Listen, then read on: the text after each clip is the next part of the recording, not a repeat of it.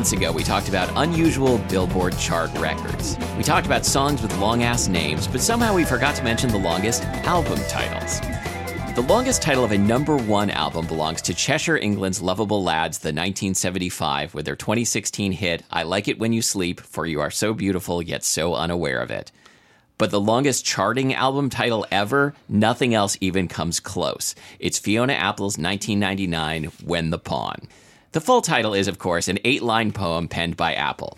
Incidentally, there's a 2008 album by Chumbawamba with a much longer title, but it didn't chart. Thank God. Fiona Apple is a volcano of creativity, a master of the blue note, an acolyte and destroyer of the pop song, and a living legend whose most critically acclaimed album, Fetch the Bolt Cutters, came 24 years into her remarkable career.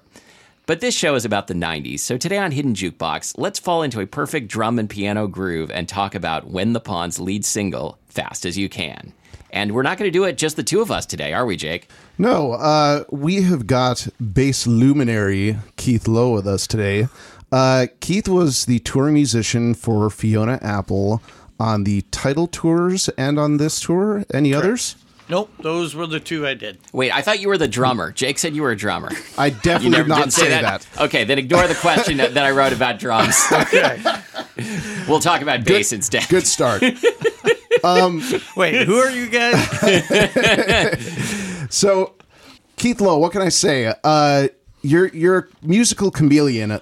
Um, in 2001, I started seeing Crack Sabbath at the Rainbow during your weekly residency, which I'm not even sure how long that lasted. Me um, neither. It was like on Wednesday or Thursday nights, and so I kind of knew you as like, okay, he's he's a rock guy with some jazz tendencies because Crack Sabbath is a little bit hard to define. So wait, was Crack Sabbath a Sabbath cover band? Sometimes, Okay. yeah, no, not really. I mean, we did maybe one Sabbath tune. It, it was Okay. fascinating because you'd hear like a rock song and then you'd do like Mingus and then uh, it would be total out jazz and then it would come back to something really slow and slinky.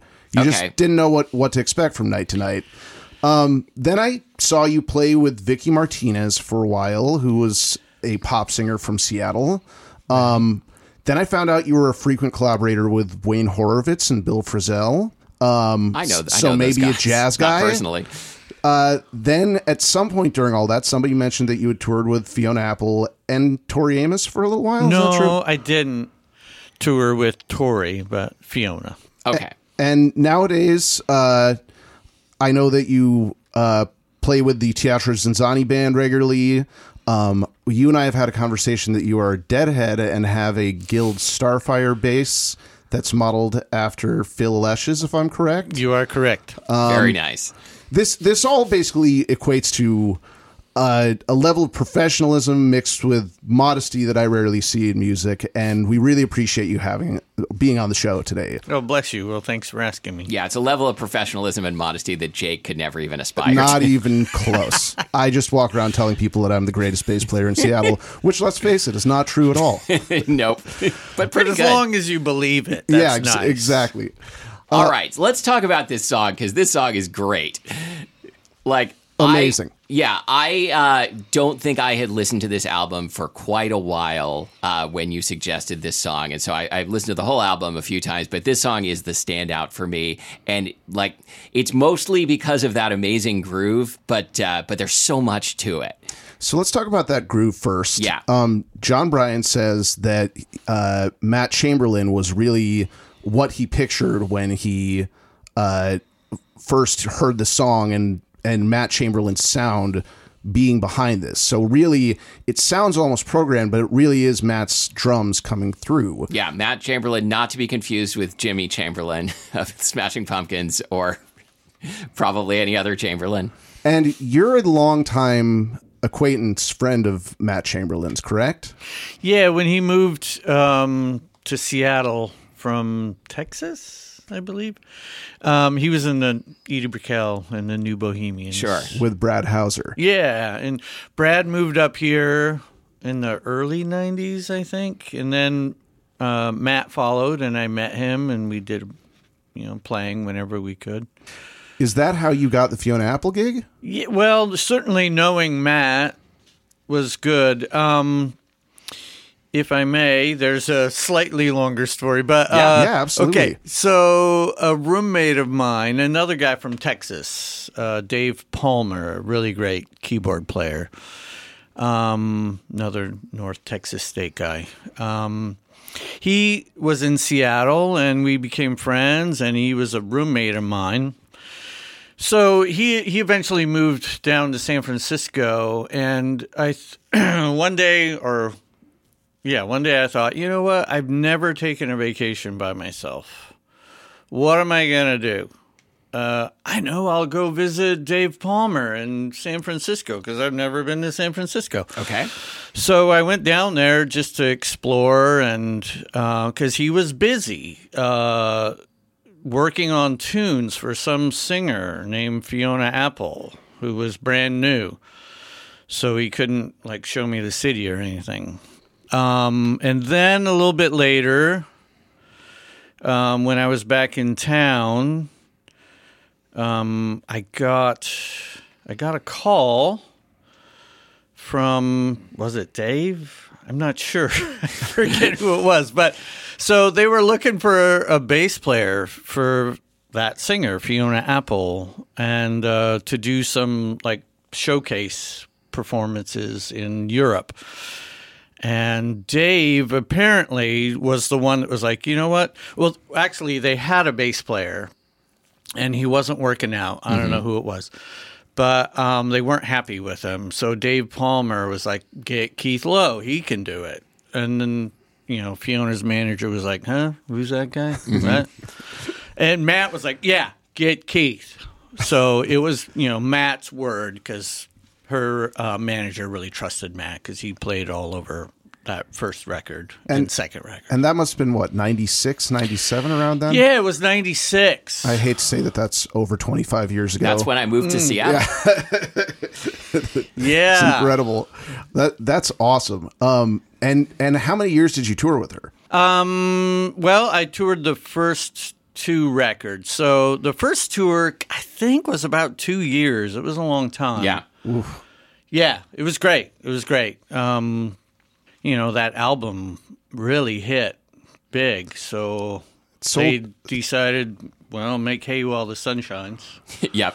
sold about 3 million copies title did um, this song is as we said off of when the pawn um, it i remember hearing this the first time i was already a fan of fiona apple and this was the lead single off the second album and i just heard that downbeat and went holy shit this is really cool. It was a stark departure uh, from what she had done on the first album and there's a lot going on in this song. Yeah. it's kind of got this breakbeat thing going on that we were talking about um, that Matt Chamberlain does, and it's got this three four over four four kind of feel Yes. through through a lot of it, especially the choruses. Yeah. So it's this triplet format that's going on over what is basically counted as a four four Yeah. beat. Then the chord changes are just fascinating. I, I did this at home because I wanted to figure out what the hell was going on. So it's g- got kind of What's this simple, happening in this there? Yeah. simple two chord pattern that's like an E to F, Yeah. uh, minor second pattern, and then it does this. It's not even a pre-chorus; it's a turnaround into the chorus where it does this ascending thing to G to B, and then a descending line from E that leads leads into a chorus, which is her playing simple chord changes, but the bass line is doing a chromatic uh, ascending descending thing from C to E flat, and it just works really well. And I listen to it and I go, I feel like only pianist composes like this. Yes, that's so true. Like this is like I mean the the piano on the song is is amazing. Um, be, like you know it's it's there there isn't like a ton of being played, but it like you know both rhythmically and in terms of chord structure, it's like doing incredible work. So, so you asked, how would you count the chorus of this song? Right. You can you can count it in three or four, and it makes sense either way. I feel like. Right. Uh, you, you re-listen to this. Yeah. Thought thoughts, Keith? Well, uh, gosh, I never really thought about it like that. I'd I'd have to hear it. Yeah. Um, like it, it's it's something that you just learn and play it like it sounds natural to me but really like this follow and then followed by the bridge which is all in 6-8 Right. So so yeah. So the what what I love about it is that that the uh, the verse is very clearly in four. The bridge is very clearly in three or six. Um, and the chorus could go either way and like glues them together in a very satisfying way. and her vocals over the top of the chorus it is kind of doing this triplet thing Yes. as well that that follows along with it it's it's really really genius songwriting uh, and it was not similar to anything else that was coming out at the time uh, that was really hitting as popular at the time um, you know there was there was a lot of bands like smash mouth coming out at that time Yeah. The biggest the biggest album of this year was uh, Backstreet Boys Millennium. Yes, and and of course uh, Santana, Rob Thomas, Of course. Smooth. So you know, I I was not a big Just forget fan. about it. There's- please don't ever do that again. uh, I was just not a fan of a lot of the stuff coming out at this time, and this was so different. And I love that something like this was able to become popular, and and that it was was something that people would take time to listen to. So uh, I found this quote. You wrote down a pitchfork one. Yeah. I found this Entertainment Weekly quote. They put in their review. The seemingly nonstop blur of young acts swamping the charts uh, and MTV's Total Request Live does make one occasionally yearn for performers with, how to put it delicately, longevity and substance. Yeah. Yeah. Well, here here we are. Uh, Fiona Apple puts out one of the best albums of 2020. Yeah. Uh, so the longevity's there, the substance is there. She she's still writing great music and still doing this after all this all these years, and is only in her mid 40s because she was what 16, 17. That sounds right, yeah. Yeah, when I started working with her, definitely really young. Um, so, so what was it like coming coming in on that? Um, like you know, in in general, kind of like joining like a uh, you know an up up and coming act like that. Like you know what what was it like? You know, musically, like getting up to speed on the songs, some of which are pretty complex. And and what was it like like on an interpersonal level? Uh, wow, big questions. Yeah. Uh, okay, so, uh, well, gosh, you know, I'm really thankful that I had some friends there. That's Yeah. that's one thing. Um, so that that really helped, you know, ground me. Um, and Fiona was really nice. And um, yeah, everybody was great. Jon Brion was in the band at that time. Uh, yeah, everybody was super supportive. Was he playing keys? He was God. He was playing so much. yeah, he played guitar, Chamberlin, and um, vibraphones. Yes, we that should- I can remember. Let, let's talk about the Chamberlin for a minute. so Ch- Chamberlin was like a like an earlier version of the Mellotron.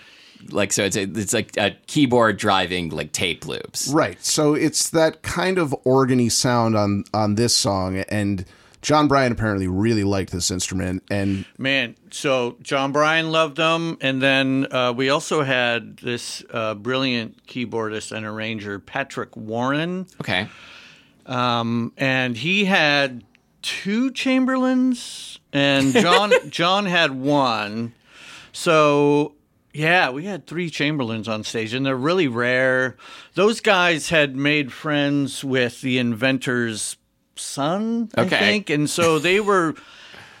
I hope I'm remembering this correctly, but they were kind of um, pillaging all the spare parts they could. You know, pillaging, I mean, by like getting in touch with them. And like, Right. we would love to buy up all this stuff. well, they stopped making them in 1981, so this was Right. a- at least 15 years after the last one had even been put together. Yeah.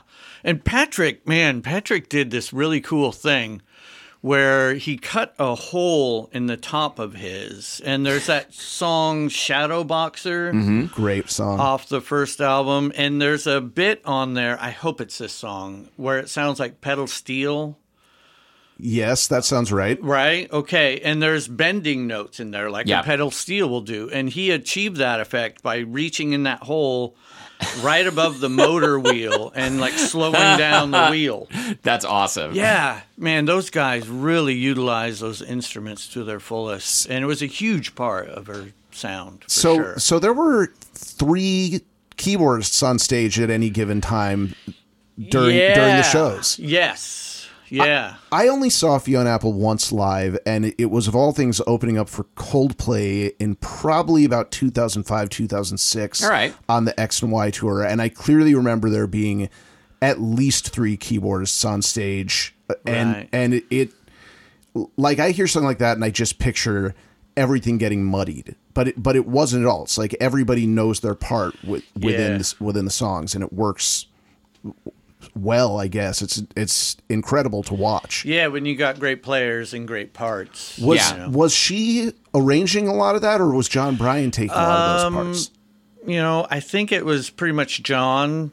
Um, Fiona obviously uh, wrote amazing tunes, and and if I may, she kind of uh, she came up with a lot of that stuff um, by learning piano by having a, a fake book, or I guess they're called the real book. Too. Uh, so jazz chord changes, and she learned all those really beautiful um, chord changes from working with that. So you know, she would come up with these gorgeous tunes, and then um, you know, Matt and Jon would really kind of shape them.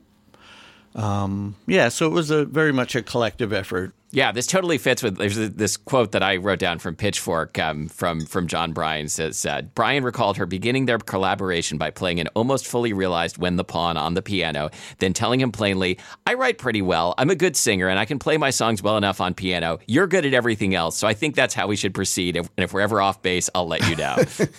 Right? Sounds good. So so there were. It sounds like there was a there was drums, bass, Fiona on keys, and sometimes just singing. Mm-hmm. Jon Brion playing guitar, sometimes keys, um, Sometimes vibes. Mm-hmm. s- sometimes A lot of vibes, vibes like on like those. like actual vibraphone Yeah. mallets. Yeah. Wow. Nice. Yeah, and oftentimes all at the same time. You know, that guy is amazing.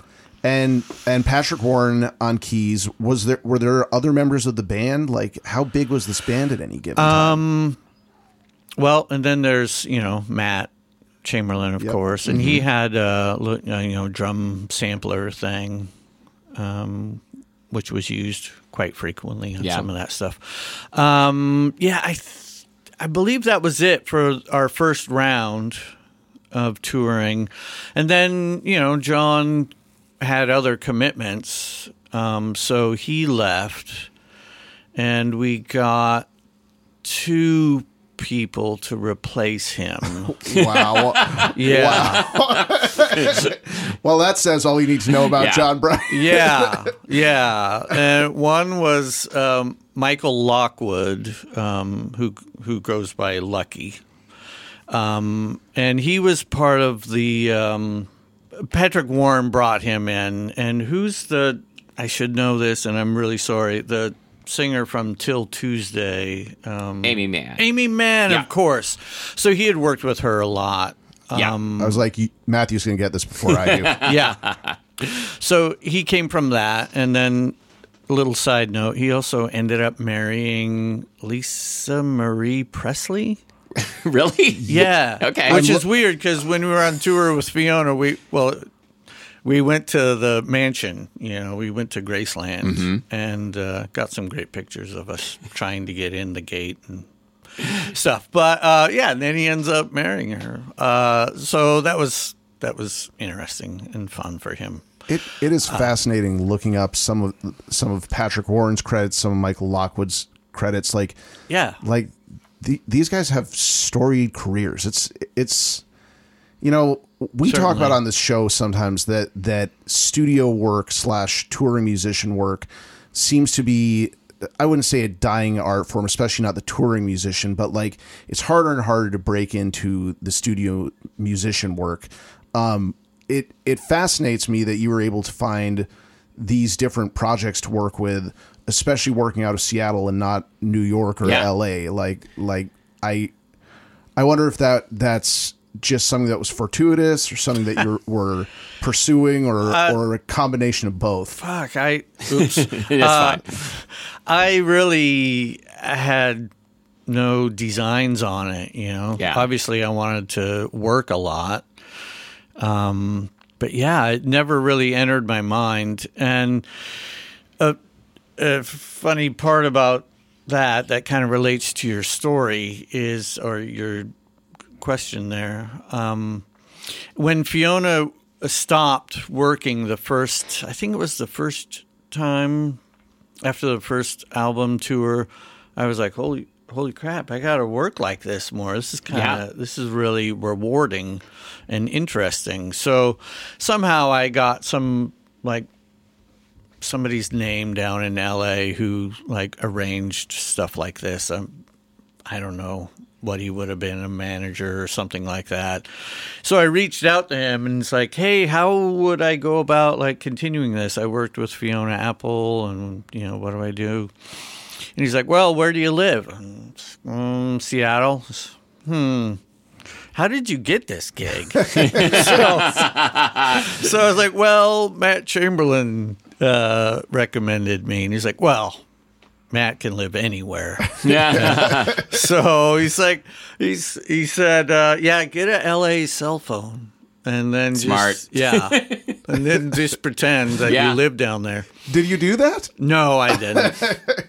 no. Well, well um, my friend Brendan was saying to me uh, that he's been impressed with Neil Young's career because Neil Young has always been willing to take chances, and even when at the beginning of his, his career he wound up in arguably the biggest band in the world at the time outside Sure. of the Beatles, Crosby, Stills, and Nash, and was willing to leave that, move back down to theaters, clubs, wherever he could take a gig, and working musicians like you, like Matt Chamberlain, uh, I I find that it's it's not always about what's the next biggest spot that I can get to. Where's the next spot on the totem pole upstairs that that I can get to? It's you know a gig's a gig, and we've got to do this for a living. And it doesn't mean that you're going to play whatever garbage somebody throws at you, but it means that you don't always have to be in front of twenty thousand people. Like, do you ever Right. do you ever find that? Um, that the more rewarding shows are not always the biggest shows. Yeah, sure. I mean, anytime I get to play music, it's pretty darn rewarding. Yep. Um, but you know, there is this certain, uh, what's the word I'm looking for? Uh, there's something about having a you know well-known gig and Oh, prestige. course. Yeah. Um, and I've you know I've been really blessed to have those. Um, but you know I'm also just I'm really happy to just play steadily, and no matter what the setting is, and um, I I was really fortunate to be able to tour the world quite a bit with someone like Fiona, and then Bill Frisell, and then uh, David Sylvian is a amazing singer who I uh, got to work with. I did a couple of tours with him. He was in a group called Japan in the 80s. Okay. And then went on to make gorgeous, gorgeous solo albums. So, you know, that was that was really, really rewarding. All those things were just really great. Um, and I'm really happy I did them. Um, and but uh, you know, I'm also happy right now playing in a dinner circus show. Sure. you know, I I get to go home every night, and the community is amazing. So you know, yeah, I'm I'm not super, uh, you know, climber. I'm not a climber. Yeah, so, we should say you play for for Teatro ZinZanni, which is a, a long running like dinner theater circus show in Seattle. Which I don't I don't know if people like. It's a very Seattle thing. Like, has it have they played it anywhere else? It, it's They had one in San Francisco for a while, Okay. and uh, it's been in uh, limbo for quite a bit. sure. Um, and then they recently opened one in Chicago, and right before the pandemic, um, they closed their Seattle tent to remodel it, and then uh, I was going to go to San Francisco, uh, not San Francisco. I was going to go to Chicago for six months and play in their new show there. But then the you know pandemic and everything went Yeah. to heck. So uh, yeah, right now uh, they're in Chicago, although that is under a different name now. All right. Um, and you know we're still trying to find a permanent home in Seattle. Yeah. Right now, it's just a temporary thing till the middle of March. A literal tent. Uh, yeah, no, we, there's no tent. Uh, but it's in this beautiful old wooden building that's really charming, and they've done it up really nice. Awesome. yeah, it's really lovely to be a part of that community, creating magic. Um, you know, five six days a week. It's Yeah. really really fun. that that was my go-to first date. Uh, and Yeah. anytime I start Nice. dati- dating somebody new for quite a few years, it it always knocks people's socks off. Yeah, you hit a lull in the conversation. Look, Uh, acrobats. yeah, yeah, pre- pretty much. So It's like if things aren't going well, just look at your food, look up Right. at the band, look at look at the circus. Like, like there's a lot of stimuli going on in the best way possible. yeah. Okay, before we move on to what we're listening to, I want to, I want to talk a little more about the vocals of this song because I'm a singer, and uh, as uh, Jake Jake knows, I always I always try and sing the song that we're going to do for the episode and send Jake a clip of that before before we go. I think I did okay on this one. You did pretty good. We we've I've never been mean enough, and, and you've never been brave enough to uh, put one of these recordings on the actual podcast, have we? I don't think so. Maybe maybe we should do that. Yeah. The beast in too soon. I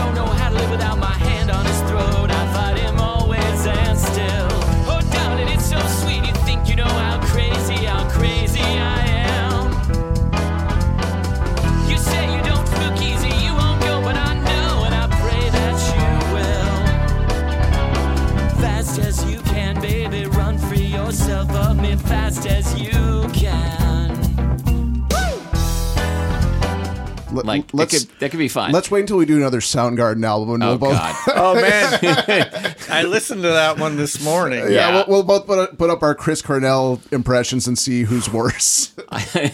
um, but the thing I realized, like, this song has a really challenging vocal, and it's because it doesn't. It's you know, it's very jazz influenced, and it doesn't go anywhere you expect it to. Like rhythmically and melodically, like you can listen to it fifteen or twenty times and then try and sing it and be like, "What? What's what was the next note gonna be?" Like it takes a lot of practice and just like willingness to improvise. yeah, th- this isn't mean to be meant to be a criticism, but this is not a good karaoke No, song. this at is all. like a this is like a karaoke murder scene. Yeah, yeah. It's like this is when everybody gets up to go to the bathroom or get another drink and goes, I hope this guy finishes this as quickly as Yeah, possible. criminal. Just do criminal. Just yeah, yeah. That that's that's much easier. I I do want to ask the question that that you wrote down as as drums, but as bass. yes. Um, What was it like since you didn't write these bass parts? Uh, how much room did they give you to be creative when you uh, when you were touring with her and and playing these bass parts? Well, yeah, Fiona wanted you to fill fill the chair, so to speak. You know, Yeah. obviously learn the parts and and embellish as you saw fit. Add your own feel to it. So uh, yeah, yeah. Okay. We had some freedom. I mean, it's Yeah. not not a great answer, but but uh, No, that's fine. Yeah, yeah. We were expected to cover the parts and then add a little bit to Yeah. it. Sweet. You know? Yeah. Okay. And wh- man, with players like that in the band, it was a joy. You know? I bet. yeah. It's a very stimulating, musically stimulating environment for sure. it I am a huge fan of Matt Chamberlain. Like like to be able to have have toured the world with him and be able to call him a friend, like I find that to be extremely fortunate when when Yeah, you as a bassist get to play with somebody of that caliber. And Yeah. that he gets to play with you as Yeah. well. yeah. All right. Uh, so we we always do a segment called uh, "What are you listening to?" And uh, I didn't warn you about this. I don't know if Jake did, but uh, like it doesn't have to be something new. I don't have anything new this month. Um, so uh, just uh, like we'll we'll start, and like if anything comes to mind, just like you know what's uh, what's on your you know your playlist lately, or, or if you want to start, jump in. Who me? Or, Yeah. You you go ahead, Keith. Okay. I see you pulling something up. That's why I said yeah. Yeah. Well, I'm I'm really glad that you let me know this might be a thing. Okay, Um, good. Uh, my girlfriend recently turned me on to this song called "Somebody Hurt You," and apparently it's the group or the woman is called a girl called Eddy.